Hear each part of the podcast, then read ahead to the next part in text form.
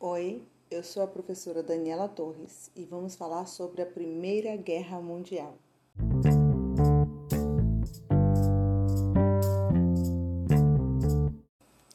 O início do século XX foi uma época de inúmeras inovações tecnológicas e culturais que pareciam anunciar um mundo novo, moderno e promissor. Elas integravam a dinâmica da Segunda Revolução Industrial, juntando ciência e tecnologia e respaldando a ideia de um progresso indomável. Nesse contexto, explodiu em 1914 a Primeira Grande Guerra, um conflito marcado por cinco mitos que eu vou derrubar agora. Mito 1. Foi a guerra mais sangrenta da história até então. Mentira! 50 anos antes do início da Primeira Guerra Mundial, o sul da China foi destruído por um conflito ainda mais sangrento. Estimativas conservadoras do número de mortos nos 14 anos da rebelião indicam que 20 a 30 milhões de pessoas morreram. Mito 2. Não houveram vencedores. Mentira também. Grandes extensões da Europa ficaram em ruínas, milhões morreram ou ficaram feridos. Os sobreviventes passaram a apresentar graves traumas mentais. Nesse contexto, realmente seria difícil falar em vencedores. No entanto, do ponto de vista exclusivamente militar, o Reino Unido e seus aliados foram os grandes vitoriosos. Os navios de guerra alemães foram contidos pela Marinha Real Britânica a ponto de suas tripulações se entregarem em vez de lançarem um ataque suicida. O exército alemão entrou em colapso depois de uma série de ataques dos aliados. Na Primeira Guerra Mundial, 17 milhões de soldados e civis perderam a vida. Mito 3. O Tratado de Versalhes foi extremamente duro. Mentira! O tratado confiscou 10% do território alemão, mas deixou o país com a maior parte e a mais rica nação da Europa Central. Quase não haviam forças de ocupação e as separações financeiras estavam ligadas à sua capacidade de pagamento. Em sua maioria, essas indenizações não foram reivindicadas o tratado foi menos severo do que os que puseram fim à Guerra Franco-Prussiana de 1870 a 1871 e também à Segunda Guerra Mundial. No primeiro caso, os alemães vitoriosos no conflito anexaram grandes porções do território de duas ricas províncias francesas, nas quais o ferro do país era produzido. Além disso, forçaram Paris a pagar uma conta enorme. No segundo caso, a Alemanha foi ocupada, dividida e os maquinários de suas fábricas destruídos e roubados, e milhões de prisioneiros foram forçados a permanecer com seus captores e trabalhar como escravos. O país perdeu todo o território que havia conquistado na Primeira Guerra Mundial. Versalhes não foi um tratado duro, mas foi apresentado como tal por Hitler, que se aproveitou da ira popular contra o acordo para chegar ao poder. Quarto mito: as táticas na frente ocidental não mudaram apesar das repetidas falhas. Mentira! As táticas e a tecnologia nunca mudaram tão radicalmente em quatro anos de luta. Foi um momento de inovação extraordinária. Em 1914, os generais galoparam a cavalo pelos campos de batalha, enquanto homens com roupas de pano atacavam os inimigos sem as defesas necessárias. Ambas as partes estavam armadas, principalmente com rifles. Quatro anos depois, equipes de combate com capacetes de aço avançaram protegidas por cortinas de granadas de artilharia. Os soldados estavam armados com lança-chamas, metralhadoras portáteis e granadas que eram disparadas a partir de rifles. Acima deles, aviões que em 1914 teriam sido inimaginavelmente sofisticados sobrevoavam os céus, alguns carregando rádios experimentais e fazendo transmissões ao vivo. Enormes peças de artilharia disparavam com precisão, usando apenas fotos aéreas e matemática para acertar alvos com um único ataque. Os tanques haviam passado da mesa de projeto para o campo de batalha em apenas dois anos, mudando a guerra para sempre. Cinco e último mito: todo mundo sofreu. Mentira! Como em qualquer guerra, o grau de sofrimento depende da sorte. Pode ser que alguém seja vítima de horrores inimagináveis que o deixam mental e fisicamente capacitado para o resto da vida, mas pode ser que nada lhe aconteça. Soldados que tiveram sorte na Primeira Guerra Mundial não participaram de nenhuma grande ofensiva e, na maioria das vezes, estavam em melhores condições do que em casa. Os britânicos, por exemplo, comiam carne todos os dias, um luxo que não se repetia muito na vida civil. Tinham cigarros, chá e rum, e uma dieta diária de mais de 4 mil calorias. As taxas de ausência ao trabalho devido a doenças, um importante barômetro da moral das unidades militares, permaneceram notavelmente quase as mesmas que em tempos de paz. Muitos jovens desfrutavam de salários garantidos, caramadagem intensa responsabilidade e maior liberdade sexual. Agora que você já ficou ligado nos mitos da guerra, vamos aos fatos. Tudo começou com um. Você pensou que ia dizer que foi com o atentado em Sarajevo, mas começou um pouco antes, em 1871. Após o desfecho da Guerra Franco-Prussiana, o clima na Europa ficou tenso.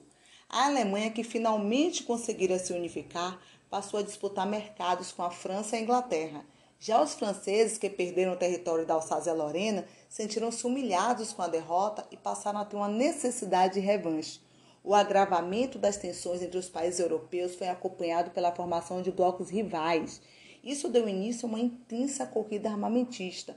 Quando um dos lados ampliava sua capacidade bélica, o outro logo buscava equiparar-se Daí esse período ficou conhecido como paz armada. Gente, o clima estava tão tenso que qualquer acontecimento poderia colocar em risco a paz na Europa e precipitar uma guerra generalizada. E naquele momento, focos de tensão não faltavam. Vejamos alguns. Temos a questão marroquina, que desde 1880 o território de Marrocos era disputado por diferentes nações europeias. Aí, em 1904, a França assinou um acordo com os ingleses, dando-lhes sua aprovação para eles dominar o Egito e, em troca, contou com apoio britânico para controlar Marrocos. Isso causou insatisfação na Alemanha, mas não detonou a guerra. Aí, em 1908, veio a questão balcânica, onde o Império Austro-Húngaro anexou seu território duas regiões eslavas, lá nos Balcãs. A Sérvia não curtiu, pois ela sonhava com a união dos povos eslavos da região. Esse episódio posicionou a Rússia ao lado da Sérvia e a Alemanha ao lado dos austro-húngaros, mas também não detonou a Guerra Mundial. E o que detonou o conflito, então? No dia 28 de junho de 1914, na cidade de Sarajevo, na Bósnia, o herdeiro do trono austro-húngaro, Francisco Ferdinando e sua esposa, eles foram assassinados por um estudante sérvio, que era membro de uma sociedade secreta ligada ao nacionalismo eslavo. O Império Austro-Húngaro lançou um ultimato à Sérvia, exigindo o fim de todas as sociedades secretas e a aceitação de uma comissão austro-húngara para investigar o crime. Diante da resposta negativa, a Áustria declarou guerra à Sérvia e, conforme os acordos militares anteriormente estabelecidos, o governo russo manteve seu apoio aos sérvios, o governo alemão ficou ao lado do Império Austro-Húngaro e a França saiu em defesa da Rússia. Com várias declarações de guerras feitas em poucos dias, estava em curso a Primeira Guerra Mundial. E como se deu o desenrolar do conflito? Vem comigo!